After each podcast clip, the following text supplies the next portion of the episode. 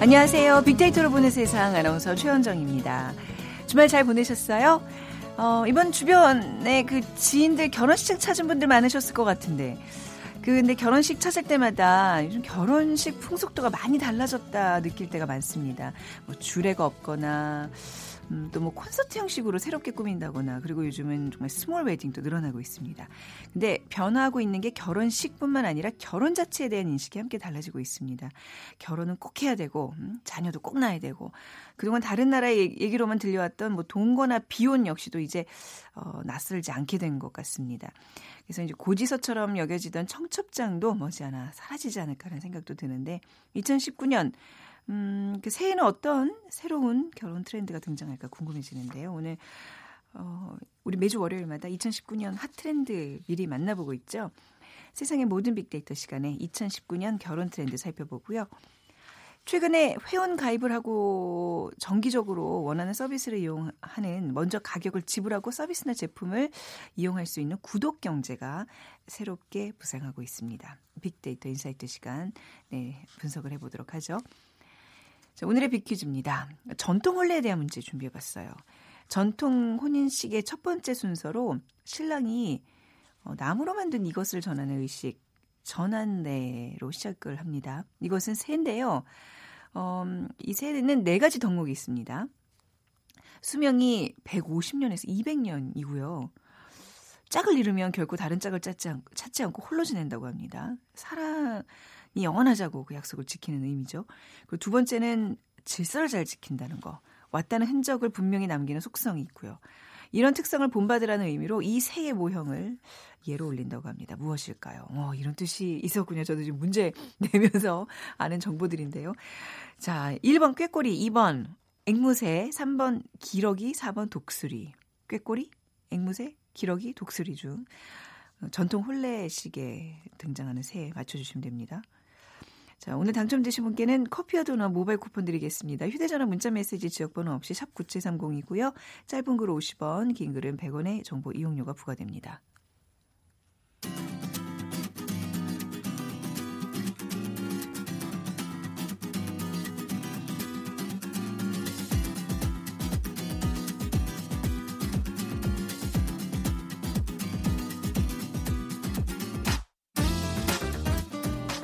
데이터는 시그널이다. KBS 일라디오 빅데이터로 보는 세상. 세상의 모든 빅데이터. 자, 세상의 모든 빅데이터 다음 수업도 최지원 이사와 함께 하겠습니다. 오늘 빅퀴즈가 어렵긴 아, 어려나 그러니까. 지금 둘이 어, 저 진짜 몰랐어요. 네. 원학생 아니야? 그 둘이 막 지금 인터넷 찾아보고 있는데 이제 아까 보, 드렸던 보기 중에 정답이 있네요. 자, 2019년 핫트렌드 미리 만나보고 네네. 있습니다.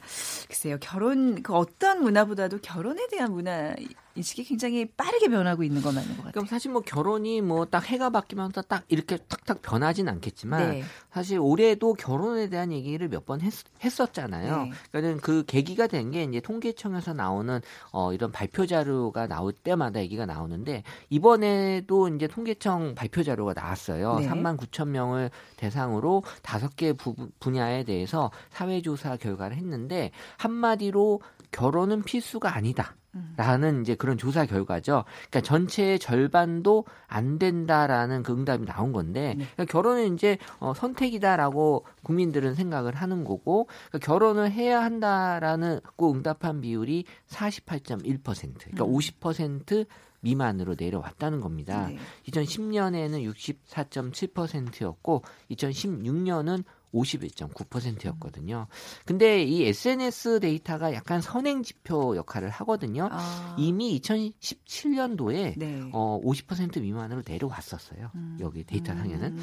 그래서 사실 지금 어, 조사 결과에서는 올해부터 내려온 걸로 돼 있지만 지금 결혼보다는 오히려 이 동거나 비혼에 대한 관심은 네. 또 데이터 상에서 꾸준하게 증가가 되고 있는데 어, 특히 동거에 대해서는 전년 대비 170% 가량 관심도가 증가했고요. 네. 비혼에 대해서 비혼은 이제 결혼을 안 한다라고 선언하는 걸 비혼이라고 하는데 비혼에 대해서 언급은 전년도 대비 220%나 증가했습니다. 그 생각의 과도기에 있는 세대잖아요. 어떻게 우리 맞아요. 보면 네. 동거에 대해서 동거하는 어떤 주변 사람들 보면 이렇게 쉽게 받아들여지나요? 아, 일단 제 주변에 동거한 사람은 없고요.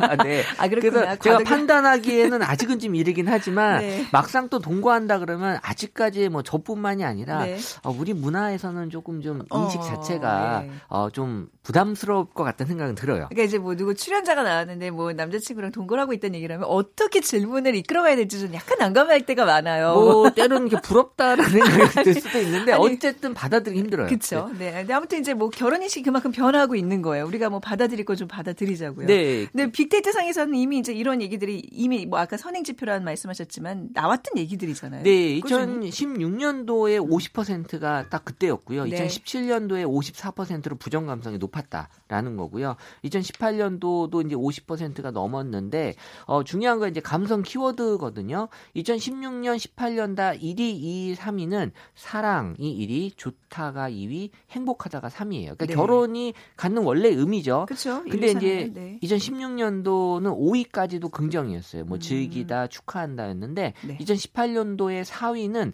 힘들다가 4위로 올랐고요. 힘든 건 뭐 충분히 이해되고요. 또 어떤 단어들이 네, 그리고 이제 거부하다가 아, 5위. 이건 좀 적극적인 부정 감성어네요. 네. 그러니까는 사실 예전에는 그냥 힘들다, 걱정된다라 음. 스트레스다가 2016년도의 네. 감성이라면 2018년도의 그 부정 감성은 음. 거부한다, 혐오한다. 혐오까지 나오나요? 네, 불행하다 같은 표현이 나와요. 아. 그러니까 이거는 결혼에 대한 인식 자체가 네. 사실 뭐 그 전에도 뭐 어, 사실 결혼은 뭐 스트레스고 힘들다라는 건 당연한 거잖아요. 음. 근데 이제 지금 그래도 이게 거부하고 혐오할 정도는 아니었었거든요. 그러니까 표현에 나타나는 게 아, 지금 단순히 몇 퍼센트가 중요한 게 아니라 네. 왜 부정하는지를 음. 사실은 표현해서 알 수 있었고 어, 반면에 이제 뭐 비혼에 대한 관심이 어, 폭발적으로 이제 증가하게 된 거는 네. 어, 역시나 이제 결혼에 대한 상대적인 그렇다고 음. 또뭐 우리가 뭐 그냥 혼자 살 수는 없잖아요. 네. 그렇기 때문에 네. 어, 이 비혼이나 동거에 대한 관심이 높아지는 거죠. 네. 아니 뭐 점점 비혼 뭐 동거뿐만 아니라 그냥 혼자 사는 사람의 숫자 좀 많이 늘어나는 것 같던데. 근데 이제 혼자 살지만 네. 결혼은 안 하고 뭐 좀뭐 음. 뭐 동거에 대한 생각은 음. 뭐할 수 있다라는 거예요. 예. 결혼을 거부하는 원인은 어디에 있어요? 어, 그 제가 이거 분석하면서 예. 왜 결혼을 안 하는 걸까? 단순히 어. 이제 돈 문제라고 생각을 하게 되잖아요. 예. 근데 1위가 출산이었어요. 아. 그러니까 결혼을 하면 뭐 애를 안 낳아도 된다라는 생각을 할 수 있는데 우리 아직까지는 결혼하면 애를 낳아야 된다라는 그래요. 인식이 네. 그러니까 우리가 명절날 뭐 결혼했는데 어애 없는 부부가 항상 가면 듣는 소리가 뭐 애 안 낳냐 뭐 그러니까. 뭐 아이 안 이런 네. 얘기 하잖아요. 네. 그러니까 아예 그 얘기 자체를 음. 듣기 싫어하는 그러니까 뭐 결혼 원천 봉쇄를 하는 거죠. 그렇죠. 사실 뭐 결혼만 하고 아이를 안 낳아도 살 수 있지만 우리가 지금 그거를 어 받아들이 기 하기가 어려운 그런 음. 상황이 아닌가 싶고요. 그리고 이제 2위가 역시 돈, 그리고 네. 3위가 육아인데 1위, 아유, 2위, 네. 3위는 다 제가 봤을 땐 똑같은 거예요. 그렇네요. 출산, 육아, 뭐 결국은 또 이 돈 문제로 연결되는 거고. 음. 네. 아니, 뭐 충분히 뭐 이 고민을 뭐, 알것 같아요. 저도 어, 이 과정을 거쳐봤기, 거치고 있기 때문에. 아, 그렇죠. 뭐 네. 가사 분담 뭐 이런 거야 뭐 사실은 음. 다른 문제지만 네. 어쨌든 출산으로 인한 결혼을 거부하는 음. 이런 이유가 가장 높게 나타날 수밖에 없었던 게 지금의 현실이고 어 사실 어 우리가 이런 관점에서 이제 결혼이라는 제도 자체를 이제 부정하는 이런 사람들도 지금 많아지고 있다라는 거고요. 네. 어, 지금 뭐 여성 남성에 대한 여러 가지 그 젠더 이슈들이 좀 많이 생기는 상황에서 결혼이라는 것까지도 지금 음. 좀 이슈가 되다 보니까 더 젊은 세대들은 결혼에 대한 거부감이 좀 커지지 않나 싶어요. 음, 네. 아, 동거와 비혼에 대한 반응도 좀 이제 구체적으로 보겠습니다. 어, 동거는 2016년도에는 긍정 반응이 40%. 그래도 네. 이제 부정 반응이 높았거든요. 근데 2017년에는 긍정이 47%로 올라갔고요. 예. 2018년에는 긍정이 53%. 그러니까 아직은 반반이군요. 아, 예. 예. 아, 뭐그 정도로 아주 높다라고는 아, 할 수는 네. 없지만 네. 높아지고 있다로 해석하면 될것 예. 같고요. 어, 그리고 이제 비혼에 대한 감성은 어, 사실 더 이제 높 긍정이 2016년도에 38%였는데 음. 2018년도에는 51%로 이제 비혼도 어 부정보다는 긍정이 높게 형성이 되고 있는데 네. 이 동거에 대한 감성은 원한다, 좋다, 인정하다, 음. 또뭐 경험한다라는 그런 표현이 있었고요.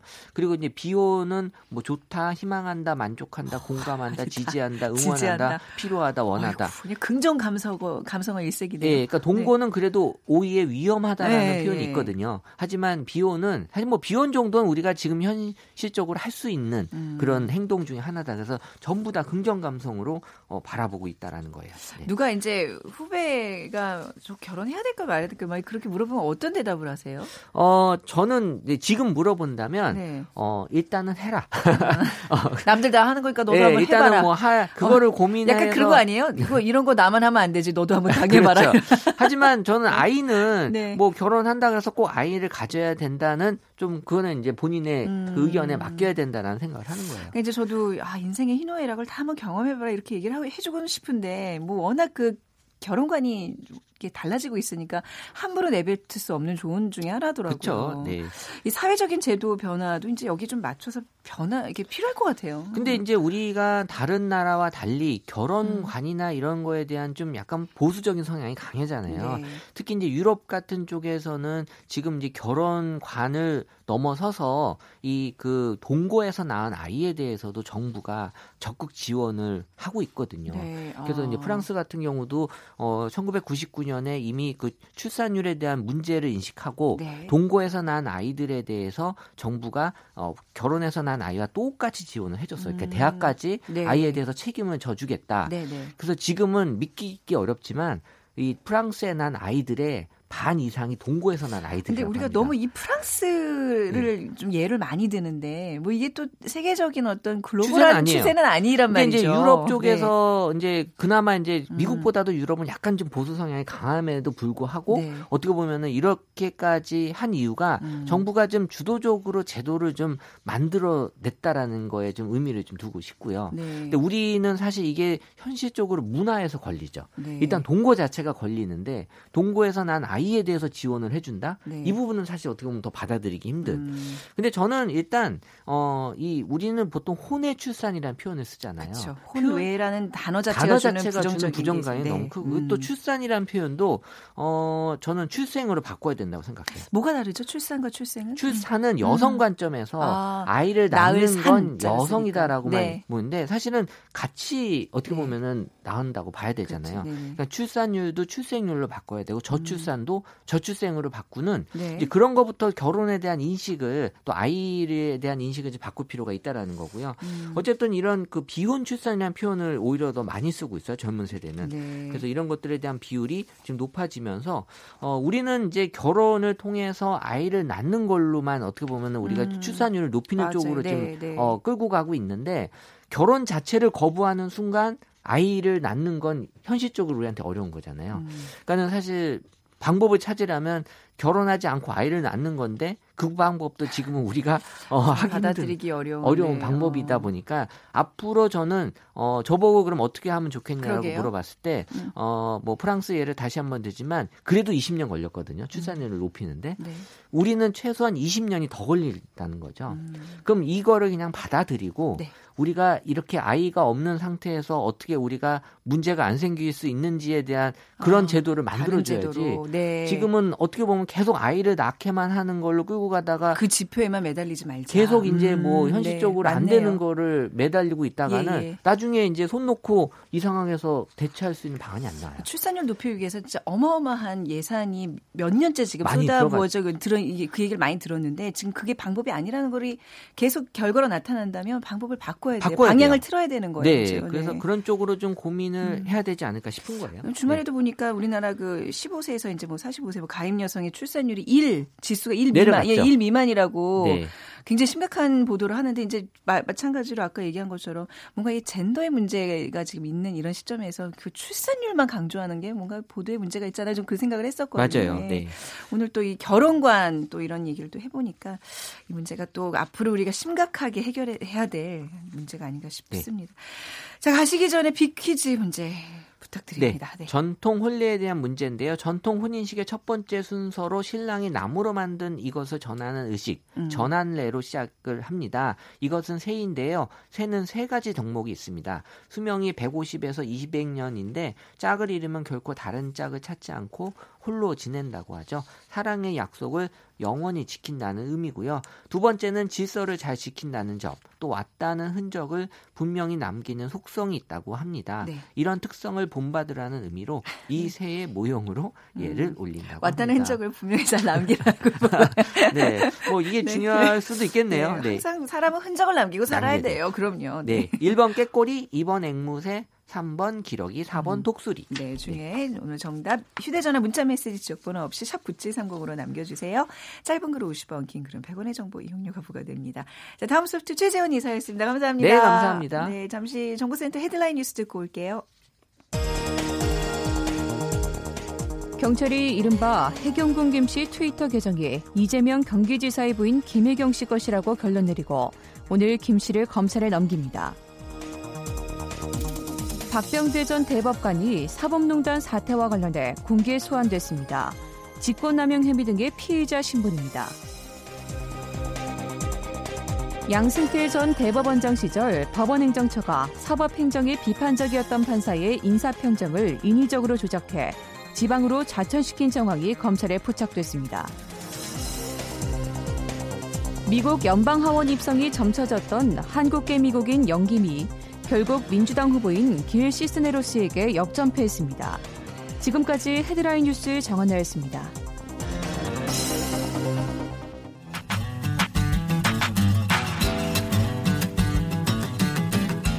마음을 읽으면 트렌드가 보인다.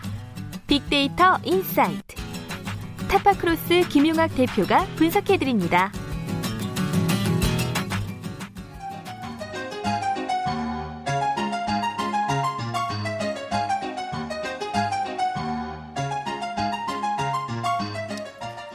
대표님, 팀장님, 월요 모임 준비 다 됐습니다. 다들 오세요. 좋은 아침입니다. 요즘 월요일 때마다 회의실이 화사해서 참 좋아요. 아, 화사. 어, 대표님 제가 머리 새로 하고 립스틱 가을색으로 바꾼 거 눈치채신 거죠? 대단하시다. 우리 대표님은 진짜 센스쟁이. 아이고, 최 팀장님. 어, 그러고 보니 멋진 가을 여자 분위기가 나네요. 근데 최 팀장님보다 사무실 꽃장식이 아주 요즘 화사해서 그런 건데. 요즘 꽃 담당 온유 씨가 부지런하신가 봐요. 아, 아니요. 제가 직접 다녀오는 게 아이 뭐 저보다 어. 꽃이었군요. 우리 대표님은 아 그래 뭐 온유 씨 월요일마다 엄청 일찍 꽃집에 다녀오나 봐. 아. 우리 온유 씨가 보기보다 엄청 부지런해. 도대체 몇 시에 일어나는 거야? 어? 그게... 이상하네. 온유 씨 맨날 슬라이딩으로 출근하는데 1분 아, 전에. 저기 어, 제가 직접. 아, 직접? 그게... 그래, 직접. 터미널. 거기 가서 꽃시장까지 다녀온다고? 아, 보기보다 알뜰해. 이 많은 꽃들을 온유 씨가 직접 꽃 시장까지 가서? 아. 와, 힘도 좋다. 아니요. 제 말 좀 들어보세요. 요즘 구독 경제가 대세거든요. 구독? 응. 아, 나 신문 구독은 하는데 구독? 아, 무슨 아니요. 그거 말고 요즘은 신문만 구독하는 게 아니라 옷도 음식도 그리고 꽃도 정기적으로 구독을 하면 배달 서비스가 되거든요. 아, 뭐야. 꽃이 원하는 시간에 정기적으로 배달이 된다는 거야? 네, 그쵸. 그니까 제가 힘은 좀 센데 뭐 엄청 새벽에 일찍 일어나고 뭐 그러지 는 않아요. 아, 좋아요. 꽃보다 온유 씨네요. 아. 센스 좋습니다. 그럼 오늘은 정기 구독 서비스에 대해서 좀 더 자세히 알아볼까요? 어, 뭐 나도 그럼 이제 반찬 정기적으로 서비스 받아봐야 되겠네. 와, 정기 구독하실 최 팀장님 오늘은 요즘 사람?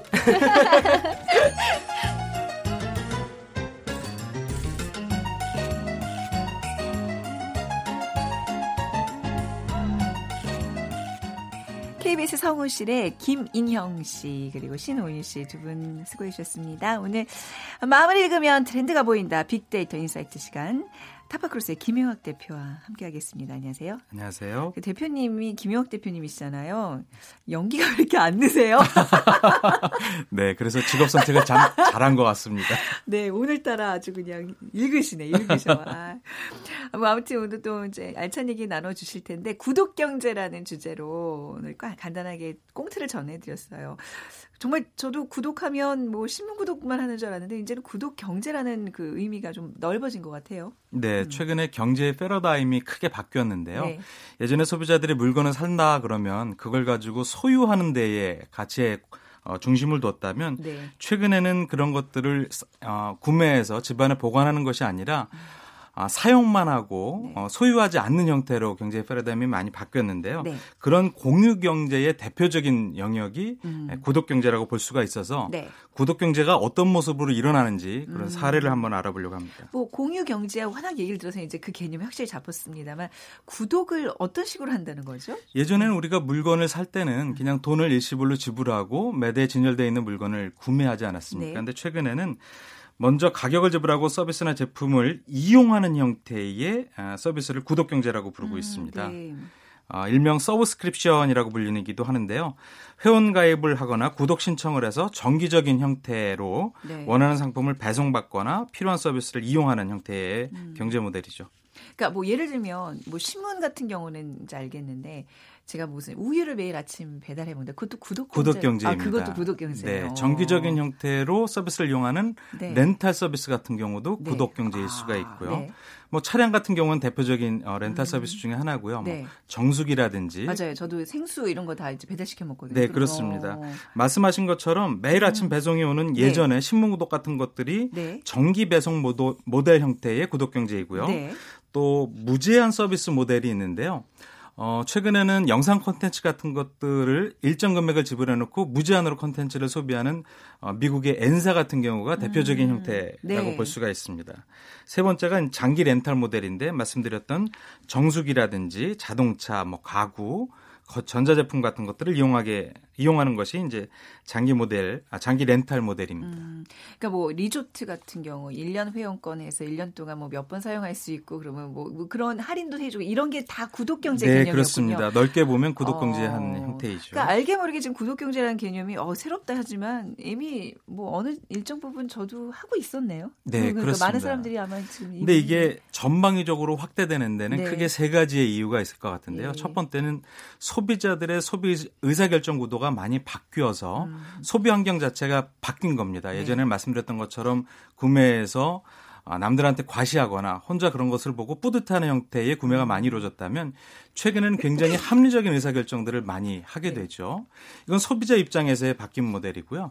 두 번째는 기업 입장에서도 구독 경제를 많이 이용하게 되는데 네. 왜냐하면 소비자들이 새롭게 물건을 구매하는 신규 고객만을 중심으로 하는 것이 아니라 음. 기존 고객들이 지속적으로도 나의 제품이나 서비스를 이용하게끔 하는 즉 네. 어, 기존 고객의 이탈률을 줄이는 형태의 아, 측면에서 그렇겠네. 구독 경제가 굉장히 의미가 있고 음.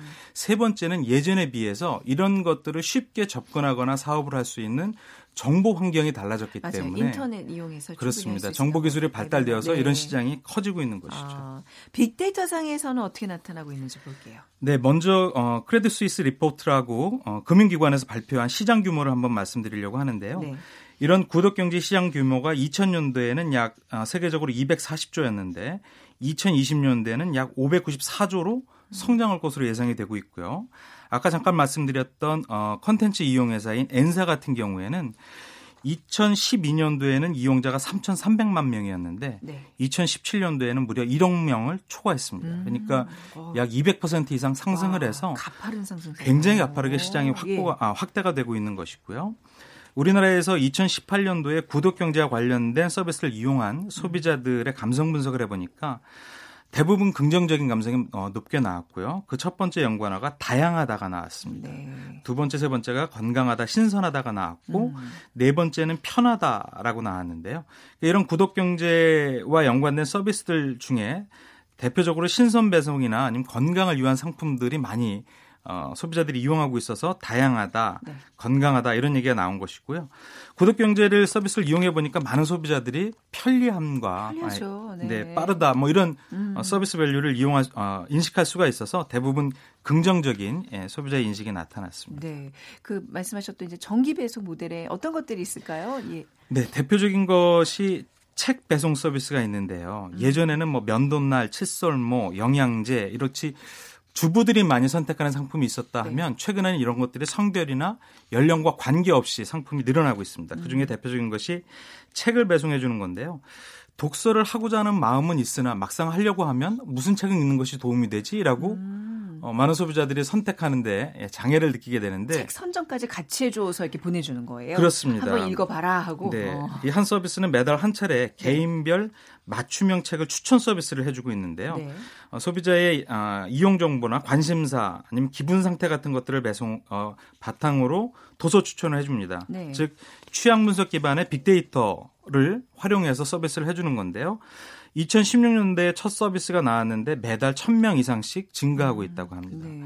또 재밌는 것이 서비스를 이용하는 고객한테 캘리그라프로 적은 손편지를 동봉한다고 하는데요. 음. 구독 서비스의 가장 중요한 요소가 고객한테 지속적인 감동을 전달하는 요소가 아, 있는데 아, 이런 것들을 굉장히 잘 어, 이행하고 있어서 음. 소비자들한테 인기를 끌고 있다라고 합니다. 그렇네요. 이 정기적으로 뭘 이렇게 받아본다는 거는 내가 이렇게 선택을 하고 이렇게 그 결과에 따라서 만족과 이 그 어떤 감정이 배제되기 때문에 그렇습니다. 그걸 채워줄 수 있는 그걸 제공하는 사람들의 어떤 그런 꾸준한 노력들이 필요하겠네요. 맞습니다. 네. 고객 충성도를 지속시키고자 하는 것이 구독 경제의 요체인데 네, 네. 그런 것들 잘 실행하고 아, 있는 거죠. 무제한 서비스 모델은 어떤 게 있을까요? 네, 대표적인 것이 말씀드렸던 엔사의 경우인데요. 미국의 한 회사 같은 경우에는 어, 월 9.95달러 약 어, 10달러를 내면 한 달 내내 어, 영화관에 가서 최대 30편까지 영화를 볼 수 있는 서비스라고 합니다. 와, 그러니까 네. 어, 우리나라 경우로 보면 영화 한 편 값을 내고 한 달 동안에 30편을 볼 수 있는 서비스니까 네.